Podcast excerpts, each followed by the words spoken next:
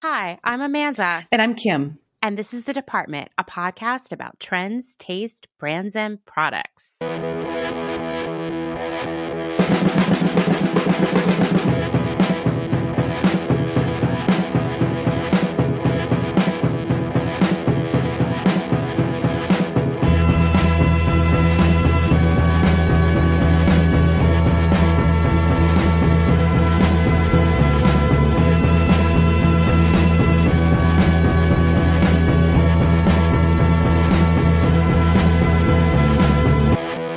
Thanks for joining us here at the department for episode 32. This week, we're going to be looking at one of the biggest trend drivers of the aughts.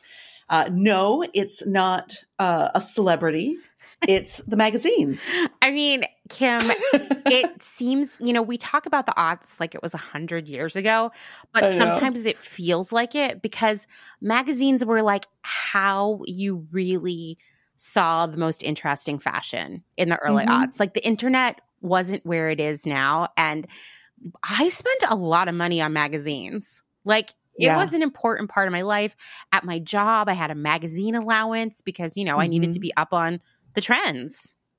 Yeah. I mean, I would go to the the library and read the magazines. I'm actually about to ask you a little bit about your magazine consumption habits. Okay. So before we get into that, okay. Um, you know, I just want to make sure that everybody knows that they are welcome to either email us a voice memo or call into our hotline at 717-925-7417 and you know leave us any trend tips or nostalgic memories um, you know about things that happened in the aughts or things that are happening right now as well. You know there will there will be a point when we will stop talking about hipsters and get back into current trends as well. Someday right? Yeah right? exactly um, you can also find us on Instagram at underscore the underscore department. Uh, we have all kinds of amazing content there, images to kind of back up what we're talking about here. And I feel like we have a whole community developing there at the Instagram.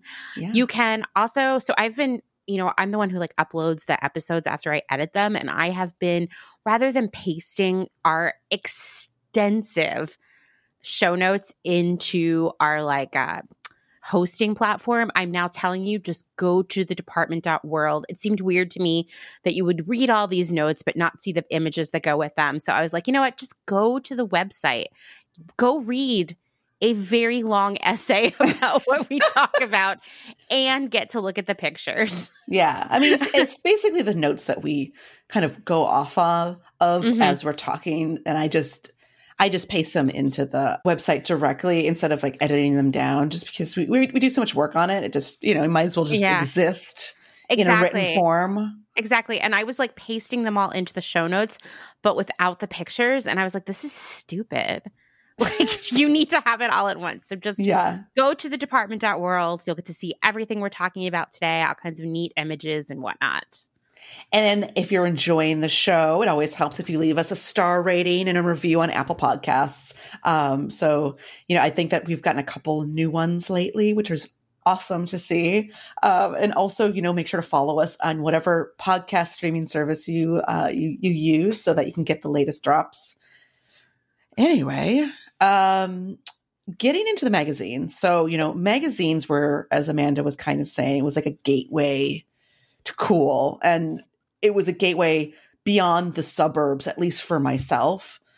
Um, you know, I was always personally fascinated with trends, um, style, and I was constantly looking to consume new knowledge and learn about new brands and music, style, taste, uh, websites from brands. I was just like, I wanted to know anything and everything. And like it wasn't like you it wasn't like it is now where you could just basically go onto the internet and just get a deluge that no. was just just breaking you. It was like like the, there was so little out there for us for us to consume that was even interesting. Yeah. I mean even you know i look at like a website from 2005 or something there's this website you can use called the wayback machine and it will pull up stuff from that era. And let me tell you websites of that era were bad. Now I mm-hmm. understand why we were still so attached to magazines. Yeah. Um, you know, pre-internet era, like I guess the 90s, you know, they were really like these precious periodicals that just like made your day when they appealed in your mailbox. Remember coming home from school Oh, and seeing yes. the newest whatever magazine. It was just like, oh my God, well, I know what I'm going to do tonight, you know, mm-hmm. or mm-hmm. this weekend or whatever. And, totally. um, you know, I found that as everything went digital, I had less and less time for these periodicals. And I would find myself hoarding them. I didn't really realize I was doing it. It just started happening. Uh-huh. Um, and uh, you know, like one of these days, I'm going to get to reading these. You know, because there's a, so much content and really cool information in a lot of these magazines, and there was back in the aughts. And I remember my mother came to Brooklyn once, and she was just like. Why do you have all these stacks of magazines everywhere? oh my god, I I I know this too well. yeah, because you you like it got to this point where you started getting those free subscriptions. You would like trade in your miles mm. for mm-hmm. magazines. And so it's just like, mm. oh mm-hmm. my God, like, and magazines were a precious commodity. This was like just this amazing uh, ability to get all the magazines you basically could ever want constantly coming in. Mm-hmm. It, but it was like overwhelming. It was. It wasn't. And well, the deals would get so crazy. I mean, uh-huh. I look back now and I realize that they were like desperate for us to please, for the love of God, subscribe to their magazines. Mm-hmm. So it'd be like, oh, I already subscribed to this one. I'd get an offer in the mail, like, get this magazine mm-hmm. for just $2 for a whole year. Yeah. And you'd be like, well, okay. And suddenly you're like about to be caught in a cave in of stacked magazines. Yes. and you just, you like, we were running out of time because we were transitioning yeah. to a digital world. And there was like, your time was now spent on the internet. Right. You know, right. You didn't have yeah. the reading time anymore. So like yeah. literally, I didn't even notice there was an issue because these magazines were so precious, you know, that I finally just, I finally woke up and noticed it. And now there's, uh, this is a no magazine household because I know I won't read it. like I know I just can't get through them. I mean, I've tried. you know? Yeah, no, I, to- I totally, I totally understand. I can't remember the last time I actually like went out, bought a magazine and sat down and looked at it. Yeah. I was, I was somehow subscribed to Bon Appetit magazine. I, mm. I was mm. trying to figure the source out. It might have been my dad. I'm not really sure. I asked him. He's like, sometimes I have to. I check a box, and and and I put your name in there, and I'm like, what? what? What is this? That? What is this free? He's like, I get a, I get a free subscription that you get to give. And so some, I haven't gotten them in a while. Now I'm kind of like, I'm in a pandemic. Like, come on, where's this free, this free Bon Appetit magazine? Yeah, that sounds pretty good right about now, actually. Yeah. But you know what? About a year or two ago, I started getting free issues of uh, like Food Network magazine, and first I was really excited about it, but Kim, I just started like not even opening them. Yes. And we moved into this house. I found them all still in their like plastic bags. Yes. I brought them. Right? Like, yeah. no, we you, you, yeah, of course. Do you know how many magazines I've moved around? around oh my me? gosh! Oh my gosh! Right? Uh, they're, and they're sealed, and you're just like, one of these days, I'm going to be reading. One, yeah, yeah, exactly. Well, you know, the thing is, like, I don't buy magazines very often anymore, right? Except for maybe if I'm going to go on an airplane. And well, I haven't done that in quite a while, yeah. obviously. And I would sometimes go into the airport and, you know, be like, I'm just going to grab one magazine to read on the flight because in case I get bored with my book or whatever. And I'd be like, wait, this is ten dollars. Like magazines yes. got really, really expensive too. Where you're like, oh, I don't know if I want to spend ten dollars for this when I could get a full on book for like fifteen. Yeah. You know, it just, it just doesn't make sense. I understand that the industry is really struggling to survive, so like they got to do what they got to do. But it does make me sad because magazines for me as a teenager were my window to the outside yeah. world. I mean, I lived in a very small town where I was definitely super weird. You know, this is like, I mean, I grew up in a town of like rednecks, you know, and you this was in um rural Pennsylvania. Rural, rural Pennsylvania, yes. And uh, when I was a teenager, we moved to Harrisburg, which is the state capital, and felt like the big city. It was and it is not a big city, but uh, they had. It was bigger a, than rural Pennsylvania. That's right. That's right. And they had a bus system, and there was this magazine shop downtown. I could take two buses to get there. Oh my god, the magazine and, stores. Oh, see, exactly. And I would go because mm-hmm. my mom was basically like, "Yeah, do whatever you want. I don't care." And so I would get, you know, pay for my 75 cent bus ticket, go downtown and buy 20 30 dollars worth of magazines Mhm. and they had them from like all over the world Yes. all kinds of really cool yes. like smaller art magazines from like san francisco and new york Yeah. and stuff like that You and collected them.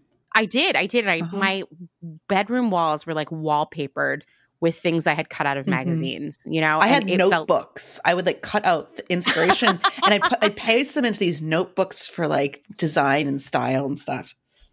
And like i'm i'm nostalgic for it you know what i Mhm. mean like i would love to sit down and read a magazine right now actually because it's been so long and even i was one of those people who's like i'll never switch from books to a kindle and i've been gradually doing that too where i'm like it's so much easier it's like Mhm. less stuff right Yeah. but it it's not the same you know as like sitting with something paper in your hands and you can read a book or a magazine in a bathtub or on a beach but you don't want to take your kindle there i hope Wait, you wouldn't take a Kindle to the beach? No, I'd be too nervous. Really? What if it like overheated or something? You know how sometimes your phone overheats at the beach? I don't know. I have taken it to the beach and it's fantastic. And you know Mm. now, okay. So one of the problems with like books is that it, it like it, it's so bright. Do you know what I mean? True. Yes. And now they True. have these like weird, it's like this weird light balancing trick. So you can read it in bright lights or dark, and you can read it anywhere, Hmm. including the beach. And it's such a pleasant experience. wow. Okay. little well, little tip me. here for I mean, you. I'm like, beach, what's that? no, I'm like, you're one of these days when you come and visit me. Yes. Someday. It's not that far away, I'm sure. Mhm. What did you subscribe to in your formative years? Oh my gosh. It's like, what didn't I? Because I feel like they practically, like you said, they gave magazines away. But like in the 90s, let's say the 90s. Okay. Well, every teenager magazine for Yes. sure. So I had like 17. I think I stopped subscribing to teen by the time I hit high school because Yeah. it felt like It was really the young. name, it's really for tweens. Yeah. Uh, There's YM, YM, yes, yeah. YM. Um, I subscribed to Mademoiselle. Mhm. I uh, got Rolling Stone and Spin and Alternative Press, and uh, I'm sure I'm sure there was more. I mean, the number of magazines coming into Mhm. our house. And then I would go like downtown and buy even more. Like it, it was insane for a while. Even, I mean, I know this isn't a magazine, but this is also another publication that doesn't exist before anymore. My stepfather got me a subscription to the Village Voice, so I would Oh, have a copy of that coming to my house every week too. I mean, I just Wait, Amanda, did you subscribe to Cat Fancy?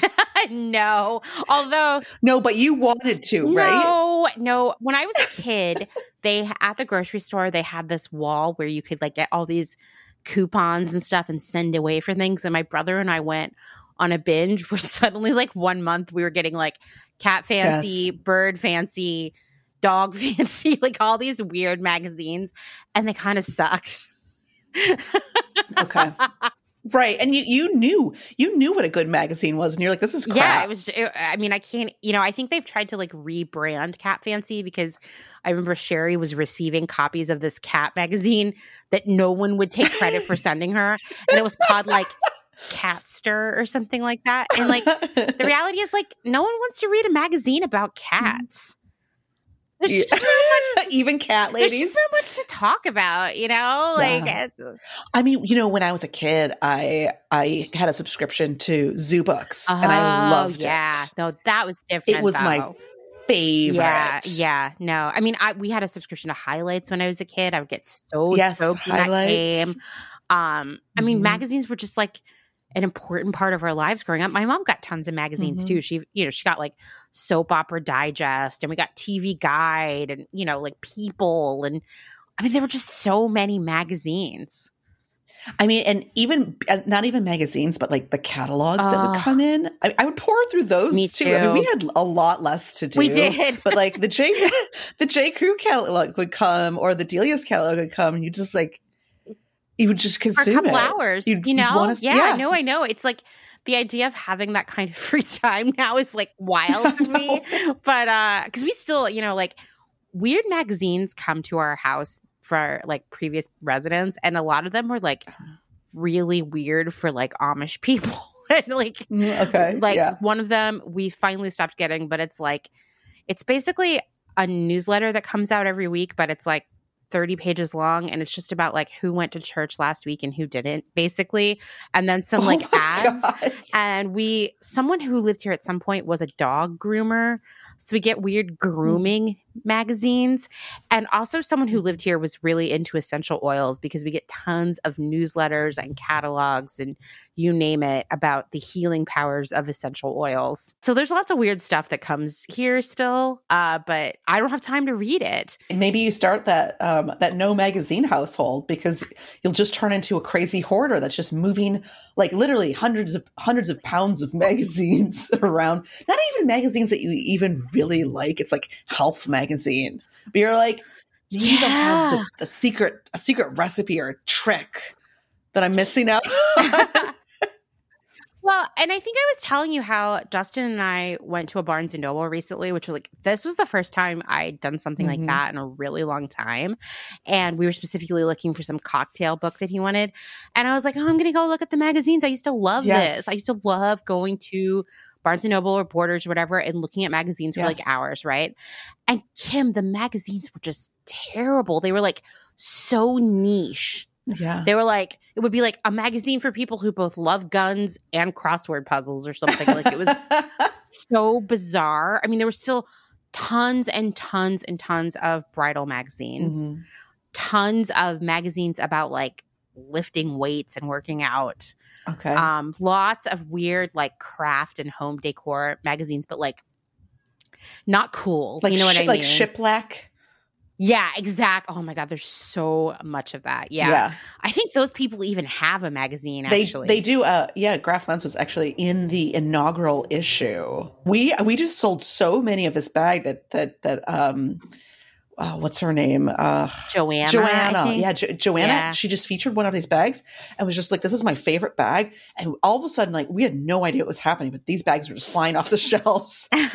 you know and it and it, it was because joanna loved this bag and it, she has so much she's basically has as much pull as like oprah Oh my god, I that was what I was just gonna say. I have been saying forever that the one magazine that I would still subscribe to would be Martha Stewart Yeah. because actually the recipes are really good. But then it's like, oh wait, I could just go Google that, you know? yeah yeah now you So- just google stuff And then it's like a, not a thing that I have to like file away or go recycle or it's just like magazines become a burden. And I never thought that I would be that person who was like over magazines, but it happened very slowly. it did Yeah. it's, it did um so how do you digest and learn about trends these days Well, I mean, I don't look at like fashion blogs. I'll tell you that. Like they're so boring. I talked about that in the last episode. For me, it's really about looking at social media, looking at Instagram, looking at TikTok. Um, I actually even just like chill out on Depop because I think the people selling there are really at the forefront of trends and there's it's like a lot more creatively driven. Mm-hmm. So you can also see what's coming there. But you know i will say like based on my experience working in the industry is that the for the most part most of the retailers and brands out there aren't operating with that mindset and so they're using the subscription trend services and like Yeah. WGSN and so they're seeing like the runway down kinds of trends instead of like what's coming up from real life i guess. I don't know how you would call it but there is definitely a major divide there. Uh, yeah, I mean, I, I think really it's basically being on the ground floor and being on like Instagram or Depop, like you were saying, and just Mhm.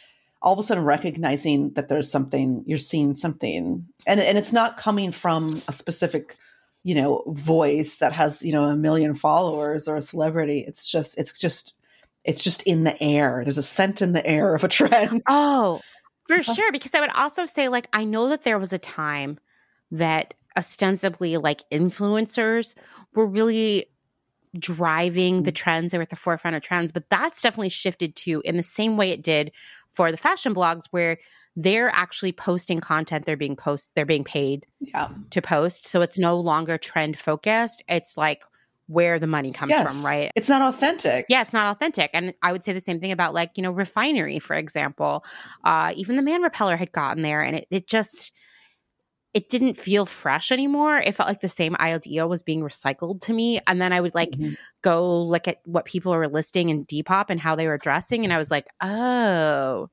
okay You know, like Yeah. I haven't seen a single big influencer like post a Y2K look. I'm like, that is what's going on right now, you know? Yeah. I mean, I'll I will definitely follow some of like the the really big Gen Z influencers. I'll, I'll definitely follow them and see what they're doing because those people still have huge push and pull. They do. Yeah. Within, Yeah. but I think like millennial influencers are super gross, and just I, I would prefer a Gen Z in, influencer um, over a millennial in, influencer any day. oh my God. Yeah. Like, like, oh, like Danielle Bernstein. I mean, like, yes, like she is so uncool. Yeah. I know. Most of most of them are super yeah. uncool. Like, the, yeah. like uh, did you were the one that told me to watch the influencer HBO show, right? Oh yeah, fake famous. Oh my god, I've been oh my god, like, it was so, so thinking good. about it nonstop since then. And Yeah, that was so really good. interesting to me because you're like, oh right, yeah, because like influencers for the most part aren't cool. Like you They're start to see not. that, yeah. They're not cool. They're just it's all made up. It is hilarious like, to see them in the backyard Oh, in like in like a kiddie pool pretending to be at a spa. I th- that's just so or the toilet seat phenomenal. as the window on airplane. oh the toilet. Oh my god, that's amazing. if you're listening to this and you haven't watched it, it's on HBO Max. It's called Fake Famous. You've probably heard about it already, but like for me, especially as someone who's trying to like build like a variety of different like media to reach people with, it was super Mhm. fascinating and actually made me feel like so much better about what's going on Yeah. in my life. Mhm. All right, well, let's get into it a little bit. So, the 90s and into the 2000s were the golden years of magazine publishing. According to a report in 2001 from First Monday, about fi- 5,200 consumer magazines were distributed nationally in 1998. Additionally, there were uh, more new magazine launches than ever before, and a total of 1,076 new consumer magazines came out in 1998 alone, which is the highest ever recorded. But I do feel like that was the peak time of going to like a big bookstore, you know, Yes. whether it was like Borders or Barnes and Noble at Powell's in Portland.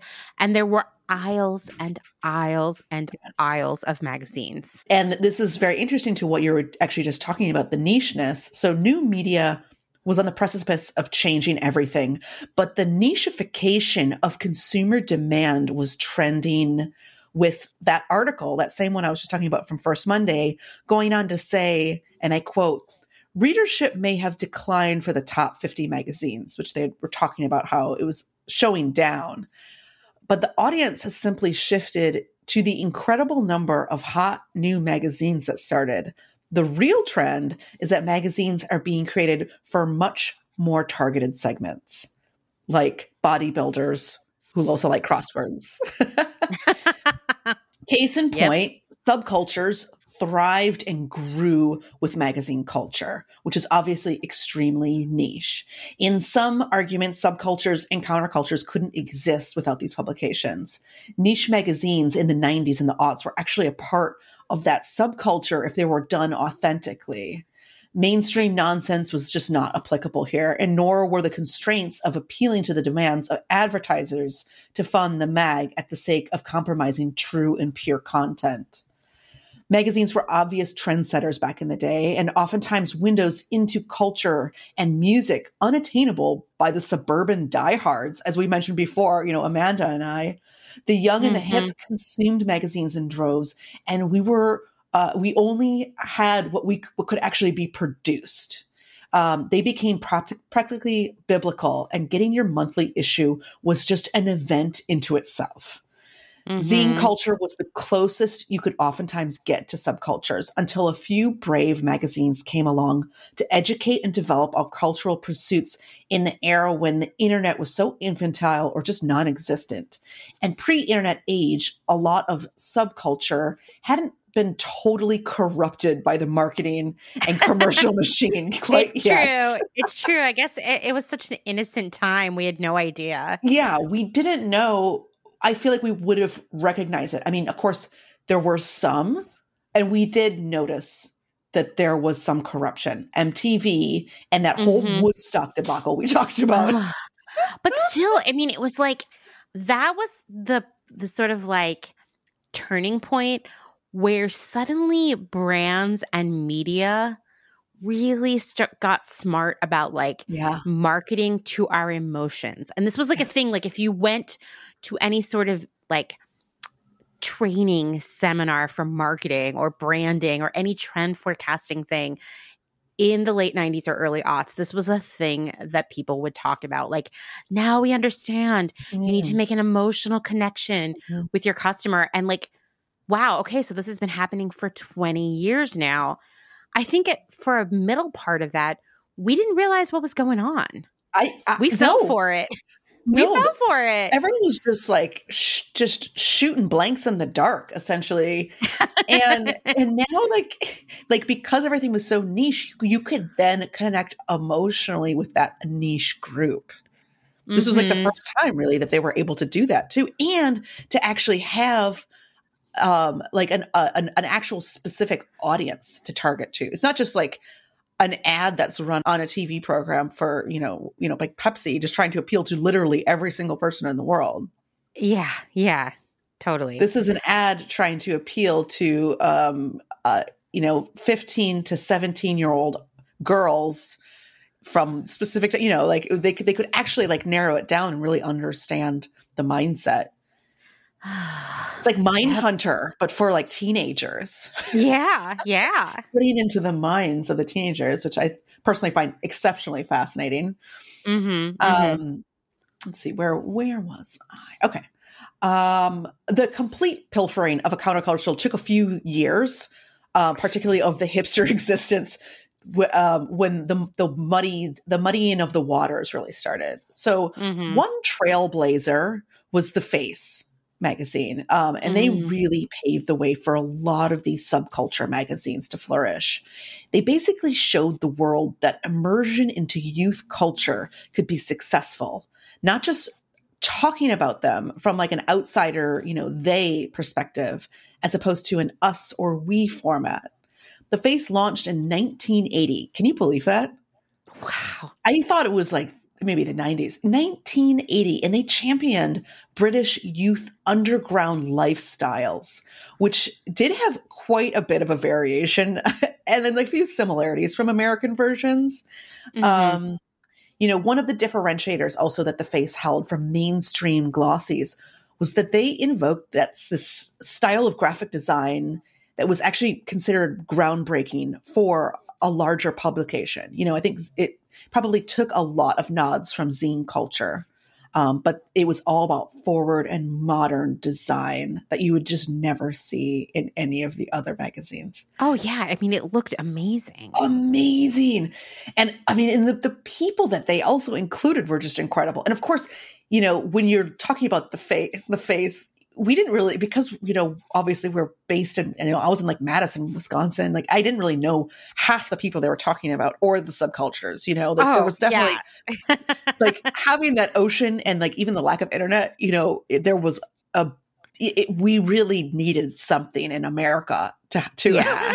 to support our subcultures but the face was like it was a it was a really cool one to kind of appeal to the the face's circulation rate started to diminish in the 90s congruent with the slowly falling in inter, interest in subcultures in the UK which also kind of mirrored the same issues with nylon and other magazines later in America um, so the 90s ushered in some other great trend-setting magazines that we were talking about. Dazed was in 1991. There's the Fader, Wallpaper, just tons of different magazines. And in America, we had mags for fashion um, as either geared towards teens and women's. And of course, in fashion speak, that would have been Junior or Missy. Oh. and they weren't very niche either. It was really like basically going into a department store. Yeah. Um, the teens were the YM and the Sassy, 17, Ms. Uh, I think I subscribed to a lot of them. I think some of my sisters also subscribed to some of them. We would just swap. Um, but it was Mhm. decidedly for, you know, young girls and they stayed super innocent until Jane the brands too would be like like there was a very clear divide in terms of the brands of clothing that you would see in YM and Sassy and 17 versus what you might see in like Glamour or Vogue mm-hmm. or any of the like grown up magazines. Like very very strong divide. And also like brands of cosmetics and stuff, like all of that. Like they definitely had drawn some line in the sand that was like, this is what teenage girls will be yeah. shown. This is what grown women will be shown, and there will be no overlap whatsoever. Exactly.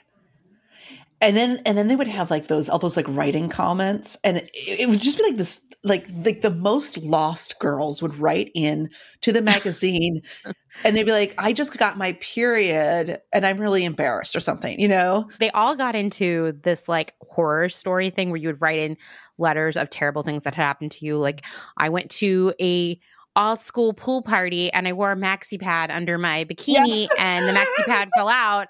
And you're just like, oh my God, how oh did this happen? Like, where's your mother? Uh, why why are you relying on a teen magazine to but but then again you couldn't privately secretly type into a computer something that you were even embarrassed to ask you know even your mother nowadays you can you know back then it was just like like it was just just throwing children out into the wild um, yeah. so i guess the magazines were there to, for a slight amount of support not to wear a maxi pad in a pool and to be fair, it's not like my mom ever told me that. So, you know, maybe I learned that from the magazine. Maybe it was good. That's true. no, because you were far too embarrassed to talk to your, your mother about lots of things. You, you oh, know? yeah. Yeah, particularly sure. you. Well, Amanda's about to get into a bunch of other cultures, but just, uh, just I wanted to make sure to mention Jane magazine, which was a precursor to Jezebel, essentially. You know, Jane mm-hmm. came along in 1997 and basically just blew our joint alternative minds. Dude, I mean, yeah. what happened to it? It was so good. So good. Um, I don't. I never understood what happened there because it seemed wildly successful. I don't know. I didn't really get into the whole backstory. I know that the uh, Jane, the the um, the woman who Jane founded Pratt, it, yeah. yeah, Jane Pratt, yeah. has a little bit. Some some people are a lover or they hate her, and I'm wondering if she, she, got into some some troubles or something. I'm not. I'm not yeah. exactly sure, but she she came from Sassy, right? Yes, and as far as I can tell, what happened with Sassy, and this is like just ha- having not read about anything about this in a while, was that Sassy was really problematic for the parent publisher because there were constant like we didn't know this as teenage girls, right? There were constant like advertiser boycotts and other issues oh. related to some of the content, like they because they would, God forbid, mention abortion or masturbation. It was like when I think back of what was in Sassy, it's like so tame, right? But especially knowing now that like girls in ninth grade can just go on the internet and be exposed to far worse, exactly, right? Yeah. Uh, but so it was kind of a pain in the butt for the publishing company that owned them. So they sold them off and they sold them off to someone super cheesy. I want to say it was the same company that owned Teen Magazine. I think you're which right. Was cheesy, and so they gutted the entire staff. And like I remember, you know, I subscribed to Sassy until the switch happened, and it's not like it was really broadcast because you know we didn't have the internet. And one day, Sassy showed up at my house, and it looked really weird. Oh. It like had a totally different look, and I started reading it. And it was like garbage, and like I don't think Went I don't think it lasted. Trash.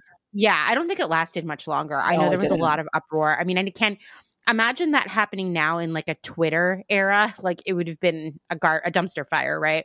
Um, but I do think that probably Jane ran into some similar issues. Is my guess.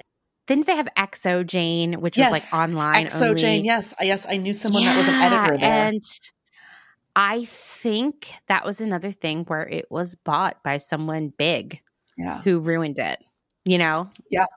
Well, I mean, yeah. you know, Jane was basically the, the first of its kind, kind of feminist forward mainstream mag, talking about things that other glossies wouldn't even go near, like you said, like sex and subcultures and the 90s Riot Grrrl. And it developed mm-hmm. a huge cult following. But where it went and when it went, I'm not exactly sure. And of course, you know, I have um I pasted in here their premiere magazine. which of course had our favorite person, Drew Barrymore. Drew, Drew Barrymore, and and right on the front, it's like sex to write home about and hair, and it was just, it was different. Mm-hmm. You know, it was just, it was a different conversation than that we were than what, what we were having. And it was really forward. I want to remind everyone that we talked a couple episodes ago about the interview in Jane magazine of Dov Charney, Yes, where he they you know the writer Jane, I'm yes. bl- yeah I'm blanking on her name right now. Uh, Claudine Ko wrote about him masturbating in front of her numerous times and all of these other things. And like, I want you to try to imagine that in a women's magazine even now. Imagine that even in Cosmo. Like, no way, because Cosmo is all like weird and coy. Like, here's a sex tip. I remember reading this once. I hope your dad's not listening, where they were like, put a donut around your lover's penis. And like, what? Who would do that? Yeah. donut? do that. Yes. I remember reading Wait, this. is and that Cosmo or Jane? Cosmo. That's I'm. Jane, Jane, that was like how Cosmo would talk about like sex stuff and it was like ridiculous, like just so silly, but it- under the guise of it being serious. And Jane would be like, How about I interview this fucking pervert who sells t-shirts? You know what I mean? Yeah. Like like that was just the approach was so different. yeah, Um and yeah, I RIB Jane, it was so good. I'm sure it was just advertiser nonsense. Also, by the time when the internet started to catch on, Mhm. it got hard to be a magazine. That's what I learned in my research for this episode. absolutely. well, you can't talk about the 90s and the aughts and their like the subculture magazine industry without talking about zines. And zines, if you're unfamiliar with them, they still exist. Uh, they were often produced by one person or a small group of people. We're talking extremely low budget DIY situation often printed on a copy machine, you know, or just straight up printed out, stapled together, folded, Yeah. that kind of thing. You know, like no binding. Rare or is there any color photography? DIY stuff. Yeah. Very DIY. Now, zines, it turns out, I didn't even know this, have been around in one form or another since the middle of the last century. And they actually began as a sort of like community hub for members of various subcultures, ranging from science fiction like like that's where it really began is with science fiction uh which then turned into like a huge empire of like star or i guess a huge network of star trek related zines Yes. um, Oh, By the 70s, it, punk was in on that, and there were a lot of punk zines. And in the 90s, zines really caught fire. And I will say, I knew about zines because of Sassy Magazine. Like they would talk about different, the bigger zines in Mhm. Sassy here and there. And that's how I knew of their existence. As I mentioned in last week's episode about the DIY culture in the Pacific Northwest, zines were a major thing in Portland when I was living there in the aughts, but they had been for quite a while. There was an entire store devoted just to selling zines uh, called Reading Frenzy. And the IPRC, which is the Independent Publishing Resource Center, was a place, it's still, I'm, I don't know why I'm saying was because it still exists, a place for artists and writers to work on and print their publications. You know, and zines were a way for artists and writers to get their work out there especially if they didn't align with the ideas that the mainstream media were presenting. And as you can see, a lot of this content for women that was mainstream Yeah. was like not very cool. You know, it It's still just a bunch of isn't. Right? garbage. Yeah. Yeah, yeah, with these rare exceptions like Jane. Mhm. It was also a great way to share the stories of people who were generally ignored for being too weird, too political, too whatever. It's no surprise that the young third wave feminists of the 90s saw zines as a great tool for activism and education. Remember, this is like a pre internet world. Yeah. The you, didn't, riot- you, didn't, you didn't have to like, you didn't have to, to, to get a bunch of advertisers to pay for a beautiful No. glossy magazine and distri- distribution and, and staffing. Right, right. I mean, and I remember making a lot of zines in college, and the thing that really always was the stressor was that Kinko's was really expensive. Kinko's In com- so expensive. Kinko's is still so expensive. It's so stupid. Yeah. Well, the Riot Grrrl movement was essentially born in 1990 with the launch of a zine called Bikini Kill, which in issue two shared the Riot Grrrl manifesto. Oh, awesome. And that manif I know, really cool, right? This manifesto included, quote, because we girls want to create mediums that speak to us. We are tired of boy band after boy band, boy zine after boy zine, boy punk after boy punk after boy. Because in every form of media, I see us slash myself slapped, decapitated, laughed at, trivialized, pushed, ignored, stereotyped, kicked, scorned, molested, silenced, invalidated, knifed, shot, choked, and killed. Because every time we pick up a pen or an instrument or get anything done, we are creating the revolution. We are the revolution. It's so poignant, especially when you know that at that point, every teenage girl in the United States was getting to look at like Teen Magazine and 17 and be afraid of accidentally wearing a maxi pad to a pool party. Like,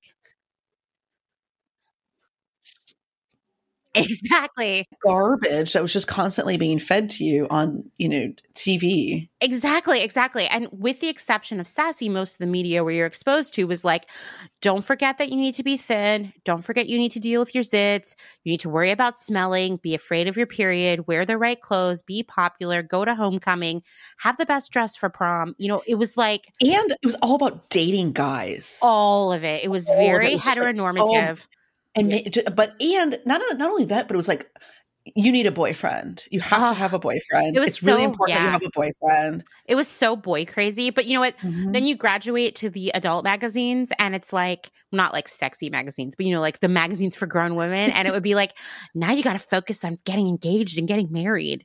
Mm-hmm. You know, and having a kid, yeah. and like, what's your timeline? You got to get on this. So, yeah, how do you know if he's the right one? How do you get him to settle? How do you get him time. to say the to ask the question or whatever, pop or, the question, or articles that were like, "Oh, you don't have a boyfriend? Here's how to go get one."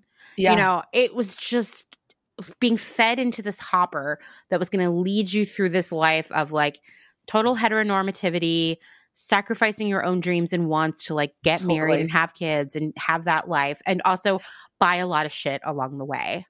I mean, imagine if there was a bunch of a bunch of articles that we were reading when we were like 17, 18, 19, 20 about being strong, career driven, you know, how to get ahead, you know? Imagine. Oh, imagine that. I mean, that's why you and I and many, many other women fell for the girl boss hype because this is the mm-hmm. first time we were being introduced to that. We were finally hearing stuff that felt like it was the right fit for us. Obviously, it was not completely what we wanted, but you know, that's why it felt so groundbreaking. Yeah. That is why Girl Boss sold like a gazillion copies because exactly. no one had talked about that before. No. And we all we everybody was desperate for it and it it definitely held us back. Like, definitely. Definitely. It's getting uh, me riled up. well, Erika Reinstein and May Summer founded the Riot Grrrl Press to serve as a zine distribution network that would allow Riot Grrrls to, quote, express themselves and reach large audiences without having to rely on the mainstream press. So what we see is a the beginnings of a rejection of what the mainstream press is selling us, right? I read this amazing mental floss article to prepare for this episode. I didn't even know I was going to be talking about zines in this, and it's just how it went. Uh, there's this amazing mental floss article, like a lot of their stuff. It's very thorough and it's about the history of the zine. And according to this article, quote, by 1993, so this is three years after the Bikini Kill zine hit the scene, an estimated 40,000 zines were being published wow. in North America alone, many of them devoted to Riot Grrrl music and politics. And 40,000. I mean, that's amazing, you know? Of like individual yeah. people or groups of friends putting this stuff together, taking it off to Kinko's, getting it copied yeah. and mailing it out. And these zines, they spread those ideas of Riot Grrrl and feminism and the music and art around it from its origins in Olympia, Washington to young people across the world. You cannot overstate how important this was for creating like a new generation of young feminists. Mm-hmm. There was a zine that focused solely on reviewing every zine out there, which now that we know that there were 40,000, that's pretty wild. Um, and they would also include all the information for ordering because you would literally remember this is a pre internet era. There's no Venmo, there's no PayPal. You would literally have to mail a check or a money order to an address and then they would send the zine back to you. I mean this was this was how it was Yeah. back then. Um, this was called fact sheet 5 each issue would literally contain thousands of reviews. So i would pick Wow. this up. There was a record store kind of well not not near where i grew up but actually close to where i live now strangely Yeah. enough that sold it and so i would go get it every few months and i would just like page through it and highlight all of the different zines i wanted to mail away for this was That like is so cool. it's not so cool. This was like my personal Bible for finding other zines. Like I said, there would be a couple sentence review for everything. And the, Whoever this fact sheet five person is r- deserves a reward. I know. I mean, think of all the hard work. And I mean, it was a couple bucks, but like the amount of work they were putting into this. Um, so I would be constantly receiving this or that zine in the mail. This opened up my view of the world and really my place as a woman and what I wanted my life to be. My friends and I, both in high school and in college, were always making zines of our own. What kind of zines were you making? they were always about like feminism and music and clothes and drawing and just like all kinds of stuff Mhm. that we were into like i was trying to think of like what some of my favorite zines of that era were uh, one was called roller derby it was by lisa carver um, she's still a writer um, and after roller derby kind of waned she wrote a book called dancing queen that i love it's like a memoir of her time growing up in new hampshire but it's also about how much she loves ABBA and disco and roller skating and getting highlights and all kinds of stuff. It's a really enjoyable read. Um, and I know she wrote, you brought this site up to me via text earlier this week. She wrote for a while for Nerve, and I believe she wrote was like their s- one of their like sex columnists or something. Um, then Tobi Vail of Bikini Kill had her own zine called Jigsaw that I remember being very cool. Miranda July and Johanna Fateman. Johanna Fateman actually went on to be in Le Tigre with you know a bunch Uh-huh. of people from Bikini Kill. Um, they had a, a zine called Snarla. I mean, there were there were tons of other ones, but they all they were all just like so cool for sure. So cool. So cool. Anyway, I went down the zine rabbit hole because what I actually wanted to learn about were two major early aughts feminist hipster magazines that grew out of this golden era of zines. That was Bust in 1993 and then Bitch in 1996. There was also Venus, which came up in 1995, and I want to say ended around 2010, and another one called A Hip Mama that came out in 1997, which was like the first and I would say only hipster magazine for moms. It was Oh really cool. I've never even heard of that one. Yeah. That is really cool. They actually, Hip Mama had a really amazing forum in the early aughts of like, you know, moms who were hipsters and were like all over the country and like, you know, trying to figure out like this was the Bush era, not a good time to be a single mom. There were a lot of single moms on there, people who were in complicated relationships, Mm. all kinds of stuff. And it was a major resource for me to like get advice and stuff. Um, Bust, I would say, is the biggest one, right? And have you ever have you ever read Bust? Have you ever been into it? Of course. I loved Bust. So I thought Bust came out in like 2000 or 1999 or something, maybe a little bit earlier, because I remember buying it at another zine store in Chicago and thinking it was really cool. But I definitely didn't know it went all the way back to 1993 for sure. have no idea. It was founded in New York City by Debbie Stoller, Laurie Henzel, and Marcelle Karp. The three were actually working at Nickelodeon together Oh, when this wow. happened. I know. Uh, our our intention, Stoller said, was to start a magazine that would be a real alternative to Vogue, Cosmo, Mademoiselle, and Glamour, something that was as fierce and as funny and as pro female as the women we knew. If Playboy is or was entertainment for men, then this would be like entertainment for feminists to present pop culture from a feminist perspective and give feminism some better PR. Yeah. And so basically, what they did is they reached out to all their different cool friends and were like, hey, will you write some like personal essays for us? You know, just write about your lives. It'll be really cool. They were also aware that the standard women's magazines just made women feel bad about themselves, which they continue to do even now, right?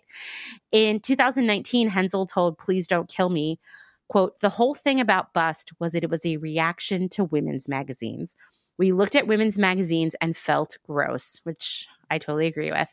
They Absolutely. they made us feel bad about ourselves. They are designed to do that. They are designed to say, you really need to buy this makeup or else you're shit. Or I know, but it's true, right? You you really need to buy these shoes because they will make you look sexy to guys. There you go with the whole like boy craziness of these magazines. We wanted to make a magazine that was the opposite of that, where girls could say, "This is cool. I'm interested in this music or this writer or this concept." More than just fashion or beauty, which is what women's magazines are doing, which is true. I mean, like Mhm. like these magazines might talk about a movie or like one book maybe like one they'd be like here's a taylor swift album before taylor swift existed you know what i mean it would be like very pop Mhm. everything was the most popular pop culture but like in many ways these magazines did kind of live in a pop culturalist bubble even where it was just about makeup clothes dating that was about it you know it didn't Weight loss. weight loss for sure maybe Mhm. some recipes that for like you know low fat Yeah. food because this was the 90s Or everything was low fat to- yeah totally but it would never it was like these magazines didn't encourage you to cultivate interests you know yeah, like no, not at all. if I so it was sort of like as a woman, the magazines you had an option to read where you could read these women's magazines that assumed you had no interior mental space, right? Or you could go read like a music magazine or maybe like the New Yorker or something. But there was nothing that like said, hey, you could be both stylish and creative and like really smart and passionate about things. And so Bust felt really unique in that way. Mm-hmm. Well, you also d- didn't see a lot of really cool other women being showcased in in any of these these periodicals. No. No. I mean, you didn't was know that that existed. You You're like, oh my god, there's actually cool women everywhere. And I think that's a really good call out too, because now we are accustomed to the few magazines that remain almost Mhm. always having celebrity on the cover. But previously, all the women's magazines just had models on the cover. Yes. Sassy being an exception. And I think that set Sassy and then later Jane apart, where they would go with people who were icons to the readers, not Mhm. models. So it was it just the approach was so different. Uh, the first issue of Bust was literally printed on the office Xerox at Nickelodeon and stapled together one late night at the office. And I get it because, you know, Kinko's was and is expensive. expensive. Yeah. Yeah, yeah. Um, Henzel said, quote, there used to be a little zine store called See Hear on 7th Street, I believe, or 6th Street. So we brought some issues there, and the guy was like, this is cool, but you really have to have something more substantial. You can't just have a Xerox copy. You need to get a real printed thing. So I researched some printers and found one out in Queens. The second issue is actually printed properly. Two pieces that are folded with a little bit of color each issue we would put money into the next one. We would never make very much money on these. And I, spoiler, Mhm. they still don't. But you can see by the time they get to the third uh, issue, it's starting to look more like a regular magazine, sort of. Bust was so different than the other women's magazines out there, and not just aesthetically. Like, they talked frankly about sex in a way that, like, Jane or Sassy would. There were regular features about craft. You know, I talked about how this was sort of the origin of the stitch and bitch movement, the resurgence of knitting in the aughts for hipsters. Um, they focused on indie fashion and DIY projects for the And any indie music. and indie music and indie film and indie writers mm-hmm. and it was just it was there was a little bit of fashion there was a little bit of diy there was a lot of culture and thought personal essays. Once again these are things that we were not exposed to. Like if you wanted to read about knitting or crafting you'd have to go buy like women's circle or whatever it's called. Yeah, you'd have to go to like Jo-Ann's Fabrics and go like there's nothing more uninspiring than Yes, the crap that was yes. out there. Like, And- but if you've seen these cool people doing this, all this cool stuff in a way that is like unique and innovative, like that is that is enough to completely ch- like start a whole new movement. Absolutely. And I remember reading about knitting and bust and embroidery and being like, I am going to get into these things. And I did, you know, Yeah. like bust really helped drive the resurgence of craft for our generation. Um, for the first seven years, bust was just a part time job for everyone making it, which I mean, that, that had to be a lot of work because I feel like it blew up more Seven and more and more. No one made any money. Any profit just went to making the magazine better. And it was growing and growing in terms of the amount of work required to keep it going. Was- They were sort of at this point where they were like, we don't know what to do. We want to keep it going, but it's like, what's in it for us at this point? And then an amazing opportunity came along in 2000. And something that I forget about a lot because you and I were so young then. We weren't like Mhm. real, you know, we weren't like out in the adult world. 2000, between 2000 and then like 9 11, a year later, we saw a huge tech bubble bust, you know, where all of these people who worked in the tech industry, I know we think of like that tech boom coming later, but there was a first one that was in like 1999, 2000, and then finally was dead over by 2001, where people were like, like it was like, oh, we're gonna do virtual reality, and the internet's becoming a big thing, and video games, Yeah, yeah. and you know iPhones and iPods didn't exist at this point. And so the technology was pretty weird, but there was this huge boom in it. And then all at once, everything went bankrupt. Everybody lost their jobs. We actually talked about this very slightly with Vice, how like they had gotten all this investment. And when this like tech bust happened, they lost all their money and they had to be really scrappy. Well, this is when, right before this happens, Bust is approached with by someone willing to buy the magazine, take over the actual like day-to-day publishing of it, like the boring stuff, and allow its staff to quit their day jobs and work on the magazine full time. Like really just focus on the creative aspect of that. Well, who would turn that down, right? And do you know why they what they saw in Bust? Did they see it as like some sort of profitable vehicle or I- did they want to like support the movement? No, I think they saw it as a profitable vehicle. I mean, I think that's Right. basically the same thing that happened with Vice. There was like a crazy amount of money going around in 1999 and 2000 that was like I mean, and we saw the the the the pulp all those those magazines like that thing was that was just huge. I'm sure there was a lot of money and investment going in. Yeah. Advertisers were were spending more and more and more. Yeah. I can Oh, only imagine. Totally, totally. So it seemed like a good a good situation. I mean, they couldn't predict the future. Well, Debbie Stoller told Forbes, quote, "In 2000 we sold the company to r sub, a subdivision of Razorfish Studios, so we could give up our jobs and work full-time on Bust. They were going to take care of all the publishing stuff because we kept thinking we didn't know how to do that. We just know how to make the content. So we hired people, got an office. It was great. They put some money into growing the audience with distributors, so that was a big boost. Unfortunately, the next year, Razorfish got into financial trouble and decided that we were going to have to go on a hiatus ah. for a bit while they looked for investors. Well, it actually got worse after 9 11. Our sub folded, but Henzel and Stoller were able to buy the name back just a few months later for almost no money, Mhm. Kim. Stoller said, quote, we bought the name back for about the price of a fancy computer system, whatever that means. That sounds dated to me too. But along with that came about 30,000 subscribers who had paid money to receive issues that our sub had, you know, pocketed and lost. So we started out in debt to those subscribers. So basically, oh, wow. they owed magazines to 30,000 people every month for probably about a year, which meant that they would be printing 30,000 copies of each issue that wouldn't be paid for. And like any other money Yeah. that was going to come in to run the business had to be beyond those 30,000 subscribers. So this is this is a scary place to start out, right? Yeah. And like the internet, the nascent internet and its media was speculating that this was going to be the end of Bust. Like there was no way they could overcome this. So they sat down with the interns because now no one was being paid, everybody was working for free, and sent out emails to all of the sus- subscribers saying, Hey, we need help. And I actually remember getting one of these emails because I was a subscriber at this point. And subscribers started just like sending in donations.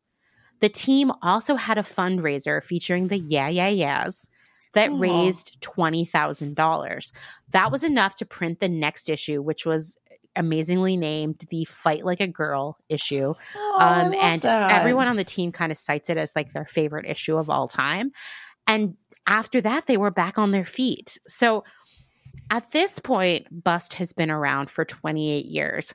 And a lot of the press that came out a few years ago for their 25th anniversary, so like in 2018, really everybody was just like, it's amazing that this magazine is still around because the magazine mm-hmm. industry sucks and most magazines have gone away.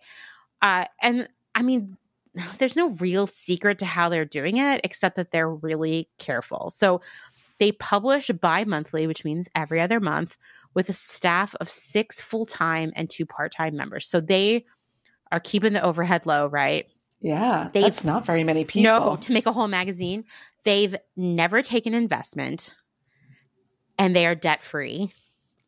Unlike a lot of other magazines out there who are trying mm-hmm. to parlay, I don't know, like digital sales, I guess. I feel like everybody wants you to subscribe to their digital version now. They rely on subscribers, about 10,000 actual subscribers who receive the issue every month in the mail. They sell an additional 70,000 issues on newsstands.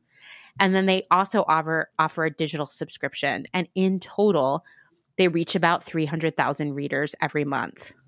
But the team is very scrappy. Like they cited, they're just very resourceful with their money. They cited that they learned how to code on their own rather than pay someone to build their website, which is totally how I approach every problem in my life. So exactly. I find that relatable. Um, and I do remember when the Bust website really got going in the aughts specifically one of my favorite things about their website that was very unique to the internet at that point. We didn't have Yelp and Google Maps reviews and whatnot like we do now. They had a crowdsourced city guide to shopping, bars, clubs, you name oh, it. That's so cool. So cool. All the info was submitted by readers, and I would use it every time I went somewhere new. It was like the ultimate travel guide, really. So you don't have to like go to Yelp and type in the word hipster to find yeah, something exactly. that maybe go figure. Is okay. go figure that there was like one thing that mm-hmm. technologically was superior then to now. Yeah. And yeah. I would contribute to it too. Like if I went somewhere and saw something cool, I'd write about it, or I would always post things that were in Portland. And it was really, really cool. I mean, there needs to be more of that, honestly. Mm-hmm. The Bust team is small, like I said. Um, they have a web editor, a freelance ad salesperson, an editor on the West Coast, and rotating interns. They also, this is super smart, and I don't think a lot of other magazines could pull this off. They diversified their revenue streams by holding regular craftaculars. I want to say three times a year. Obviously, this is mm. pre COVID. Basically, it's just a big craft fair for like yeah. artisans and whatnot. You, and they, you know, that really aligns with their brand values because once again, craft, you know, creativity, DIY has always been a big part of their DIY and supporting other women. Absolutely. Totally, totally. So by being scrappy and working very hard, Bust has survived a very changing media landscape that killed off some of its, you know, peers like Venus. Uh Bitch and Hip Mama are still around. They don't publish very often. Jane is gone, like we said. Mm-hmm. We've seen Jezebel change formats about a million times, but we've also seen feminism become a marketing story, as mm-hmm. we know. We've seen Cosmo turn quote feminist, whatever that oh, means. Oh, uh, Teen Vogue includes award winning political content. Barack Obama wrote a feminist feature for Glamour. But we heard, really? Yeah, yeah. So feminism, I mean, I still think that like it has been commodified quite a bit, as you know. Yeah. Uh, I think that that you know retailers and magazines and blogs look at someone like bust and they're like there's value there maybe they don't think about bust now that often but they definitely 10 15 years ago did for sure you know mm-hmm. uh, we've also seen real actual paper magazines become thinner more ad focused and less appealing same thing for all the blogs right so it says something that bust is still going functioning really functioning as a membership card for a community of mm-hmm. crafty feminists with an eye for indie designers. Like it's a badge to have it, you know? I I remember, you know, I mean, I would obviously read it in the the aughts often, and I remember the ads in there were also for indie designers. Mm-hmm. It was mm-hmm. always like an, an a knitted scarf from this person, or you know, it was it was actually a really cool way to be able to market your own DIY um, crafting project. Oh, to the to the bright community for sure. I mean, I remember seeing Queen Bee Creations, which I talked about in the last episode, yes. in just about every issue. Yes. The sublime stitching, I found mm-hmm. out about them through Bust.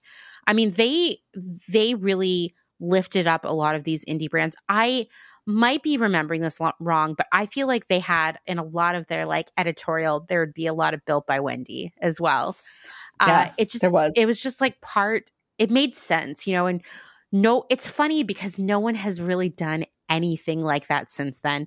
If anything, the relationship with like the mainstream media, if you will, and indie like small businesses designers crafters has become even more nebulous rather than like really bringing them fully on board mm-hmm. because mm-hmm. we talked about this, I think maybe in the last episode, a lot of the like fashion style lifestyle blogs are so affiliate driven that they they don't have they don't have time to mess around with someone who's not going to drive in some sales revenue for them you know exactly um I just also wanted to add that zines continue to flourish even now in a mostly digital world. In fact, I think over the last few years, we've seen people slowly return to the art form, to the appreciation of these analog items, you know, like records, for mm-hmm. example.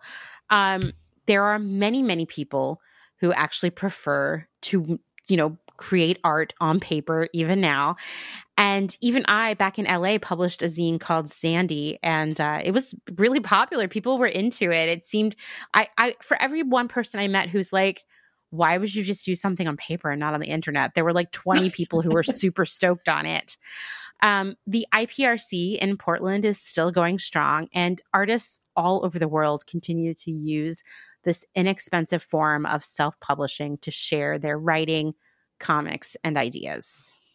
Do you think that there is a clothes horse zine down the road? I mean, the thing about publishing on paper is it's expensive, you know, and I yeah. think that's why we don't see a lot of magazines, new magazines popping up, right? Because it's expensive, whereas you can go buy a Squarespace domain for like $150, exactly. you know, and uh, reach more people and not have to deal with like the USPS and all of that stuff too. So, Probably not, but who knows? I mean, maybe someday we'll have an event where there'll be all the people will be in person and we can hand out something. Exactly. all right. Well, nylon is another big kind of game changer in the publication world uh, right around that kind of um, magazine bubble time. Um, they targeted a slightly older demographic as one of the first alternative women's fashion magazines. Um, and it was positioned, of course, in the American audience specific to a real outsider, an alternative group of women. Mm-hmm. Um, but it was glossier, you know, it, as opposed to some of the fashion magazines out there, it didn't talk about boys and dating and losing weight. And it, it was all about being cool. Yeah, you know? it was, it was, it wasn't, it didn't have the personal feel that like Jane and Sassy did, where those like magazines right. felt like you were sitting down and like getting to know someone. It didn't have that like emotional intimacy. Like, I don't know if I can remember the names of anyone who worked on that magazine, but it was so different because remember, Jane's gone at this point, right? Mm-hmm. And Jane, from a fashion perspective, was kind of like wah wah, right? It was Yeah. it was more about the other content. But nylon, it looks so different. The clothes were so cool. The makeup was so cool. Yes. It was all like about like the going out. Yeah, the music content was great. They talked about a movie, you knew it was cool. Mm-hmm. Same thing with books. It was it was cool. It was yeah, it was cool. It clearly the people that made it were cool. Yeah, And yeah. they were they were in the know, but not in the know in a mainstream way, in like an underground alternative way. Totally, totally. So Nylon was founded in 1999 uh, by Cool magazine publishing mogul Marvin Scott Jarrett, who had come from the industry, you know, a long industry background of uh, magazines, and had launched a few pre-Maxim men's magazines. Uh, there was one called Ray Gun. I remember Uh, that one. You do? I Yeah. don't remember this one at all. Yeah. Um, but I'm sure you saw it at your magazine shop. That's what I was gonna say. I totally bought it there. I can picture the cover. Mm-hmm. That is so interesting that that was for men. It, it makes sense now. But like, like I was saying before, a lot of the magazines in the '90s that were women focused were just so lame that if you wanted Yeah. to read about music or books or movies, I guess you had to read a men's magazine. Like, do you, you did. do you remember Details? Yes. I thought Details was very cool in the 90s. That's another one that Mhm. got bought and turned into like garbage, but it, they had really interesting pop culture content. hmm Yeah. Um, I, I think, you know, I think Raygun, um, I think it was, they were definitely one of the first men's magazines that actually was music and culture and cool Mhm. as opposed to like that, like kind of, you know, bro, bro culture thing. Yeah, gross. Yeah, totally. and so Marvin Scott Jarrett had clearly has is sort of like very innovative in the space. He's really design forward and really plugged in on the trends. And there was a lot of articles going around about how when he was going to launch this new magazine, whether it would be legible because he approached the design or you know the creative director approached the design really design heavy. yeah. So it wasn't always as easy to consume. I do And remember of course, Raygun having a very different look, and some of the articles Yes. were hard to read. he but he he definitely took that to heart so obviously you know when he was going to bring on this new magazine which he called nylon and is in a totally different space and is for women and it's it's a women's magazine he brought those same sensibilities and he wanted to apply it to this new magazine but filling a white space in the cool hip female void and what he did was he leveraged and you kind of mentioned this but he leveraged that idea of the it girl, not the model, but like it girls that you know that the consumer you know gravitated towards and felt like a kinship with. Um, they it was indie artists, edgy trends. You know, nylon just stood out. You know, they focused on it girl celebrities that had independent in hipster style as a as opposed to you know the more the more mass or like like I said just the models yeah, yeah. um, and that really appealed to the audience, of course. Um, so Scott partnered with the infamous model Helena Christensen, no relation. Who- Interesting. well, you know, same last name. Um, was the co-founder and creative director. Um, and I read a couple articles about the partnership, and it just seems like she was kind of a bit of a name to attach. You know, just a Mhm. little a little flair. She didn't really do a lot of heavy lifting.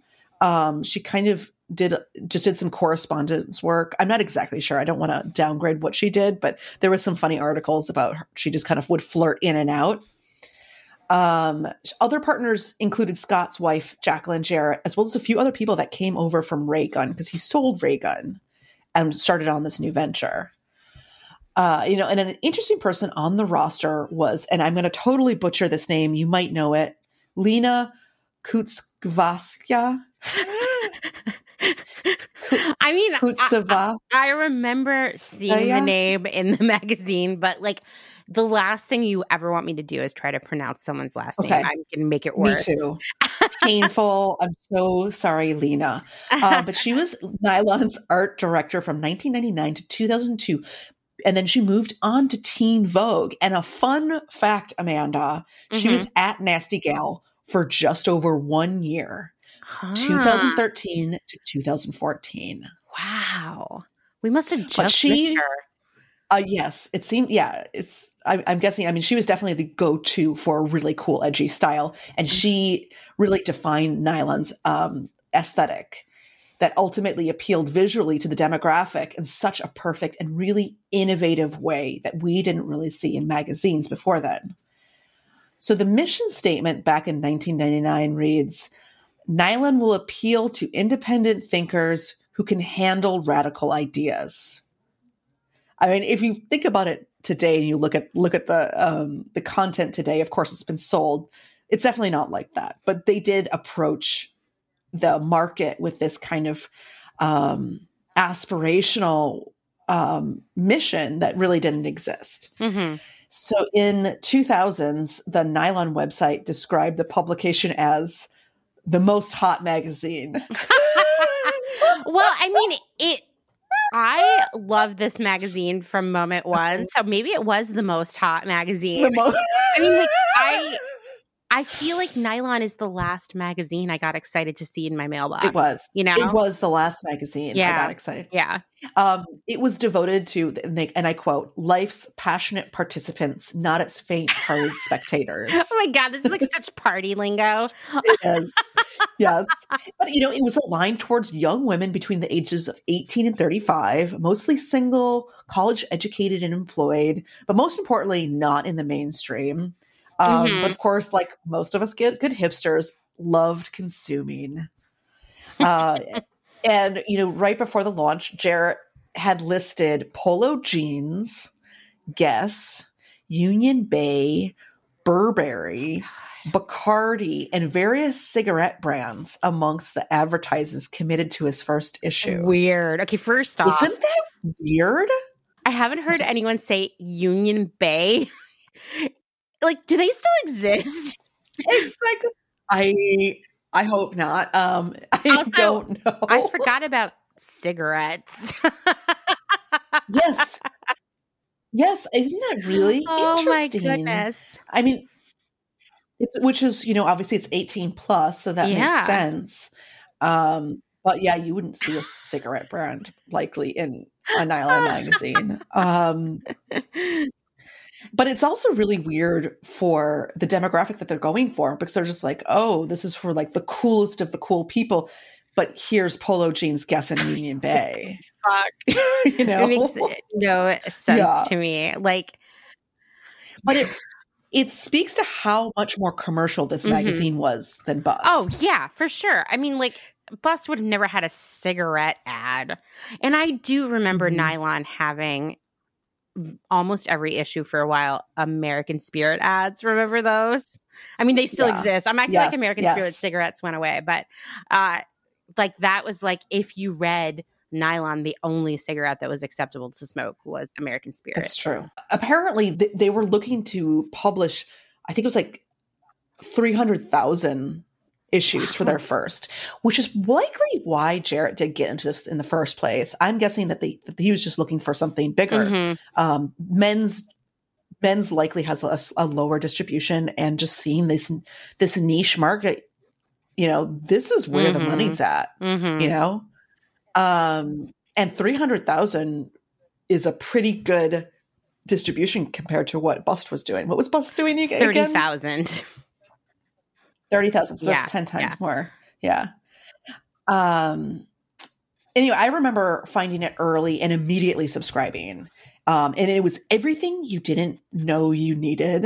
It was a really good mix of super expensive aspirational products and really totally i mean uh, products. this was the era and i'm like i'm sure this is when you were at oak it, it operated the same way where it was like the high low idea so you Yes. might wear a $20 dress with like $400 shoes you know like that kind of idea i mean we were yeah. definitely pushing that at urban outfitters to the best of our ability Yes. And and Nylon was doing it right from the beginning.